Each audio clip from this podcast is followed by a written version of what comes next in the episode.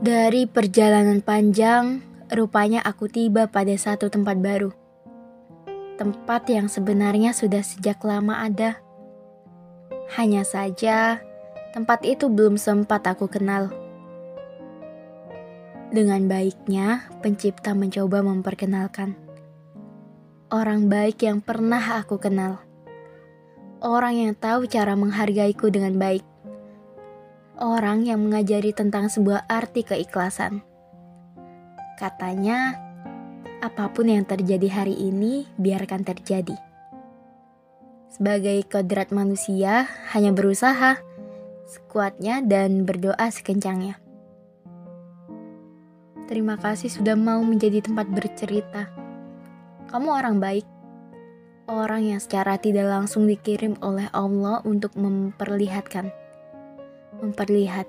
masih ada orang baik di muka bumi ini.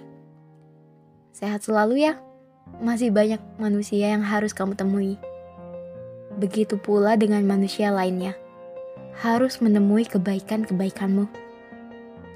Seperti Jogja yang akan tetap menjadi tempat hangat untuk pulang.